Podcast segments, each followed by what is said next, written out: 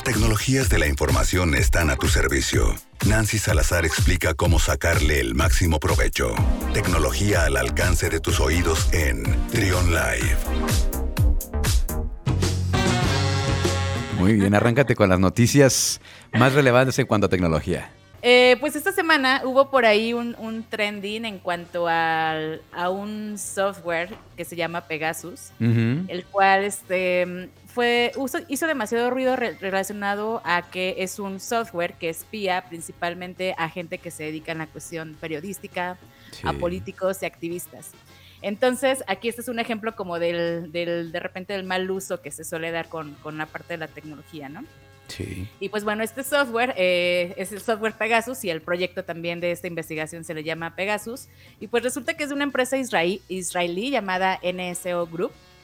Y bueno, esta empresa eh, pues está defendiéndose de cualquier manera ante este tipo como de, juicios que se le ha levantado en su contra debido a este software de espionaje.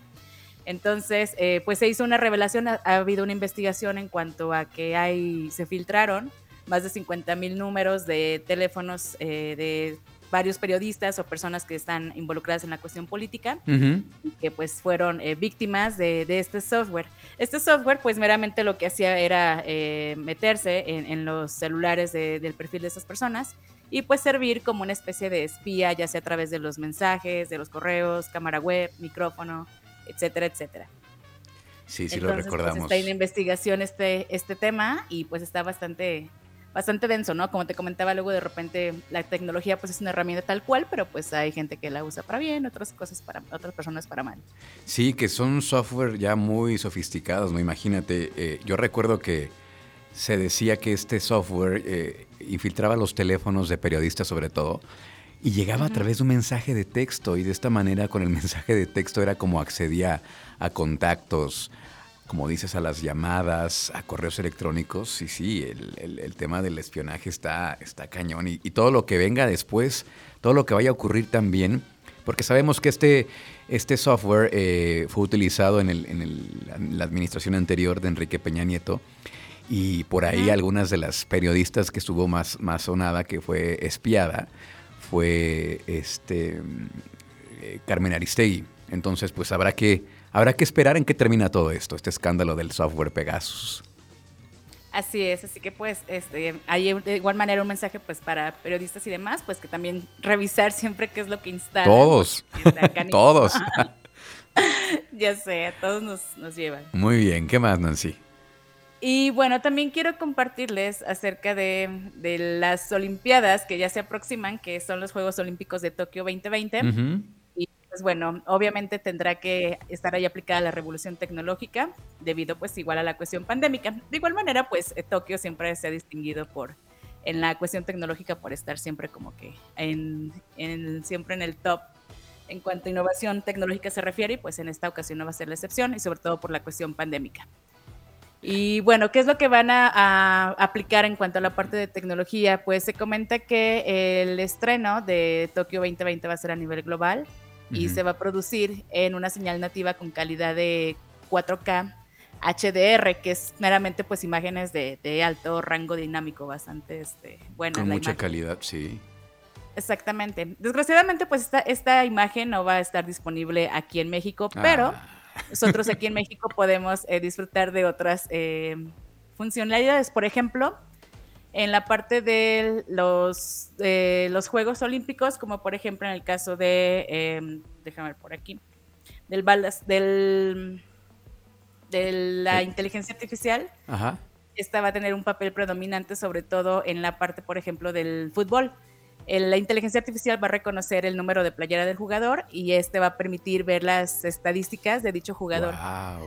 ya que de hecho pues es uno de los datos que comentan que ya no, ya el, la persona que ve los Juegos Olímpicos ya no le interesa tanto como el resultado final, sino que ya también está eh, atento a los, la trayectoria del jugador durante su exactamente durante su participación. Oye, está muy bien esto. Entonces, sí, está, cool. Y luego, por ejemplo, también eh, está otra en la que otra tecnología que se realizó entre Intel y Alibaba desarrollaron un sistema de seguimiento en 3D para las pruebas de velocidad. Esta permitirá a los aficionados conocer la información en el momento en el que el atleta consigue su velocidad máxima, así como estadísticas en tiempo de reacción al momento de escuchar el balazo de partida, hasta las diferencias de milisegundos entre rivales en cada momento de la competencia. Qué maravilla. ¿no? Esta es la tecnología. Pues, son, los, son los amos de la tecnología los japoneses. ¿Cómo no se van a lucir? Y van a sacar todo su arsenal tecnológico para presentárselo al mundo. Y lo decíamos hace rato con, con Denis Kupa, que va a ser punta de lanza lo que ocurre en estos Juegos Olímpicos para aplicaciones tecnológicas, para innovación, cosas que vamos a ver. Y también yo, yo presiento, ¿sabes qué pasa? Que presiento que la inauguración van a utilizar los drones. Ya ves que lo han estado haciendo mucho en Asia para, para fines publicitarios y para formar imágenes, pero ya con una calidad espectacular y con una definición. Y ya no son 20 drones, son miles de drones que los ponen. No, son montones. Son coreografías finamente coordinadas y que, y que pues se ven espectaculares en el cielo. Eh, Nancy, no te vayas, por favor, tenemos que hacer una pausa porque quedan cosas muy interesantes todavía que platicar contigo. Vamos a ir a una pausa y regresamos para seguir platicando de todo lo que nos tengas que contar sobre tecnología aquí en Trion Live. Y con ustedes. Esto es Trion Live con Luis Soler. Son las 12.22 aquí en Trion Live y estamos platicando con Nancy Salazar, nuestra experta en tecnología, que nos está poniendo al tanto de las últimas novedades en este mundo de, tecnología y de innovación. ¿Y qué ocurre con, con WhatsApp, Nancy? No sé si a ustedes eh, les había pasado que hacían una videollamada grupal y si no alcanzabas a contestar a tiempo, pues ya te la perdías. El que hacía la llamada pues tenía que colgar y volver a marcar como para que todos pudieran unirse. Entonces, pues ahora ya WhatsApp ya, ya le agregó esta funcionalidad por fin y pues resulta que si ya te, te, te llaman para una videollamada grupal y si no te alcanzas a unir a tiempo, pues te puedes unir después. E incluso ya puedes estar una vez dentro de la llamada, te puedes este, salir y estar entrando y saliendo como si estuvieras en tu casa. Nunca había utilizado este sistema de, WhatsApp de videollamadas grupales. no sé, nunca lo había usado. Sí, yo sí con mis amigos. De repente ¿Ah, solemos usarlo y, este era el trip. O sea, cuando, cuando yo no alcanzaba a contestar y así de un, pues ya me la perdí, ¿no? Ajá. Te, te quedabas fuera. Y ahora sí ya puedes entrar y salir las veces que quieras. Exactamente, si ya con este nuevo, nuevo botón, pues ya viene a solucionar esta parte de no perdernos ninguna conversación y pues ya estar ahí comunicándonos en el tiempo que podamos contestar y demás. Bueno, una buena noticia para quienes usaban esta función.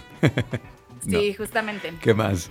Y ahora pues un llamado a todas las mujeres tecnólogas de, México. Eh, quiero compartirles acerca de, una convocatoria por parte de la eh, Escuela Ibero. Esta convocatoria se llama el Premio Ada Byron y es el premio a la mujer tecnóloga. Y pues es una convocatoria que todavía sigue vigente y en el cual este, pretende eh, destacar pues a mujeres que estamos haciendo cosas bastante chéveres en el mundo de tecnología, ¿no? Sí. Así que este, pues les hago la invitación que busquen en Google el premio Ada Byron de, de, Ibero y les va a salir toda la convocatoria.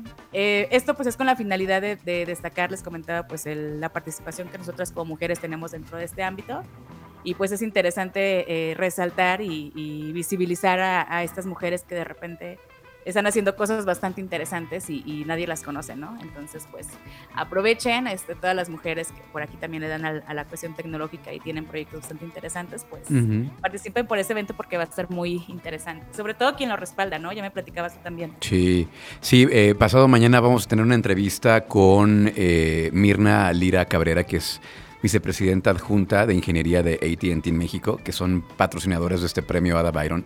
También participa eh, Microsoft, o sea, es un premio muy grande, es un premio con, mucho apoyo.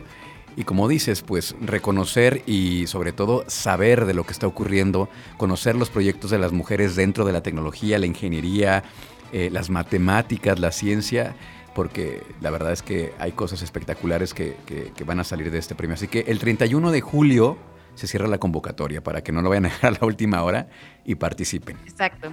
Para que no digan que nadie les dijo. Oye, y hablando de, hablando de, participación de la mujer y en general y de cursos, talleres y todo esto, innovación, ¿qué nos cuentas, Nancy?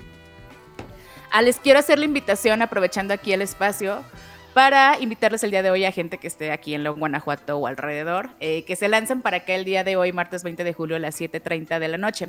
El día de hoy voy a estar dando una conferencia en un lugar que se acaba de, abrir, que es meramente un club como una especie como de coworking para hacer ahí negocios, conocer a otros emprendedores, empresarios y demás.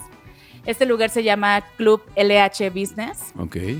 Y eh, ahí voy a estar dando una conferencia relacionada a herramientas low cost para emprendedores, es decir, herramientas digitales de bajo costo para que puedas digitalizar tu proyecto, tu empresa, tu emprendimiento y evidentemente pues lo hagas más, más ágil y sobre todo que, te apoyes de la tecnología. Sí, pues sacarle el provecho a la tecnología. Exactamente. Sí, luego de repente hay herramientas eh, bastante económicas o incluso hasta gratuitas que te hacen mucho, este, te dan mucho impulso en tus proyectos, entonces sean desconocidas y pues esa es la razón por la cual les voy a platicar de estas herramientas para que las tengan en el radar y las aprovechen. Ok, dirigido al público en general. Sí, es para todo público, no hay registro, no hay ningún costo, ah, eh, ni nada, solamente pues llegar ahí. El, empieza a las 7.30, lo ideal sería que lleguen unos 15 minutos antes y, e igual sirve que conocen este espacio del Club LH Business para que sean un rol por ahí. E igual podemos platicar acerca de estas herramientas y otras cosas más en las que les puedo asesorar en la parte tecnológica.